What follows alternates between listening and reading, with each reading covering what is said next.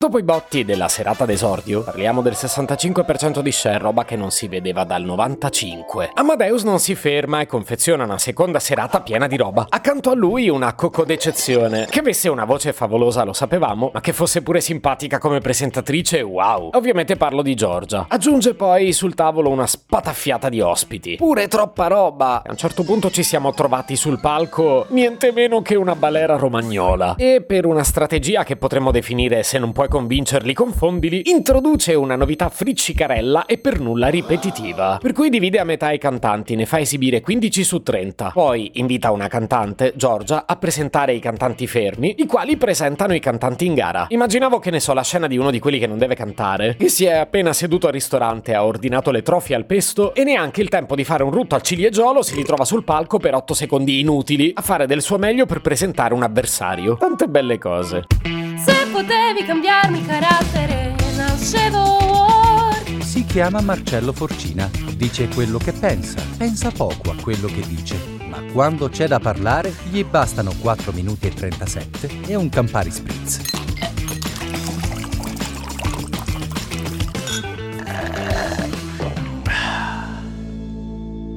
Lo spettacolo inizia alle 20.50 con Ruggero, il nonnino di Viva Radio 2 che Fiorello è riuscito a portare sul palco dell'Ariston. Tra l'altro Fiorello non doveva fare solo la finale, praticamente c'è tutte le sere. Poi ieri sera è stato aperto per la prima volta il televoto. Insieme alla giuria delle radio ha decretato una classifica provvisoria della seconda serata. Eh sì, il televoto, perché la democrazia è una roba bella, no? E poi ti ritrovi Geolie primo. La classifica provvisoria prosegue con Irama, Annalisa, Loredana Bertema, Mood. Eh, ma i giochi sono ancora tutti da fare, eh. Sta roba tra l'altro è uscita all'1.27, io dormivo e non sono neppure sicuro che sia vero. Boh, l'ho letto su un sito. Quello che è scritto su internet in genere è affidabile, no? A proposito di affidabilità, il primo a salire sul palco e non doveva neppure esibirsi è Gali che con uh, i guanti di gomma per lavare i piatti presenta Fred e Palma. Non l'avevo sentita quella di Fred. Ancora un pizzico di autotune e diventava Siri. No, arrivano poi la Sed in frac con sulla schiena una strana versione punk di Amadeus Amadeus. Loro presentano Renga e Neck con due abiti eleganti a colori complementari che generano immediatamente uno tsunami ormonale nel pubblico. Sbagaban. Frac adottato anche da Giorgia, che sotto però ci indossa shorts e stivali alti, giusto in tempo per festeggiare 30 anni di e poi. Quanto mi sono sentito vecchio. Ma lei carina! Riesce persino a dare del boomer ad Amadeus. E poi è vero, eh, se guardi l'età. Arriva quindi Mr. Rain a presentare Alpha. Le avventure di Mr. Rain e Alpha. Sembra il titolo di un cartone animato. Beh, in effetti anche Bunker 44 e Gazzelle. Come li scegliete sti nomi? Diodato introduce Dargen. Non potrebbero essere più diversi. Sta cosa, tra l'altro, la dice anche Dargen, la voce più velutata del festival che presenta la più gracchiante. E poi aggiunge: Ho commesso tanti peccati nella vita, ma di sicuro non ho mai pensato di entrare in politica. Roba che potrei dire anch'io. Sicuramente da ricordare anche l'abito a forma di ramina scrostapentole di Rose Villain. Lei presenta il volo, uno dei quali è autore di una scena che a fine esibizione si è fatta sicuramente notare. Prende il buca di fiori, corre nella platea e li va a dare alla mamma. E sono abbastanza sicuro di aver letto il labiale di quella donna che si è difesa dicendo Io questo non lo conosco, non è mio figlio. Ma come ci pensate? Beh, ci sta, magari la signora ha paura del volo, ok? Questa era davvero cretina. E poi vi ho parlato della spataffiata di ospiti. Levi emozionatissimo, John Travolta che balla con Fiore Amadeus, gli attori di Mare Fuori, il medley di Giorgia e l'omaggio di Leo Gasman a Califano. Boh, io in realtà dormivo. Però ho letto che tutta sta roba roba è successa davvero e credo che ieri il festival sia finito anche un po' prima rispetto a martedì. Questo conferma una cosa che penso da tempo. Sanremo è tipo su un'altra dimensione, una dimensione in cui il primo è Joliet. Se potevi cambiarmi il carattere, nascevo Ward.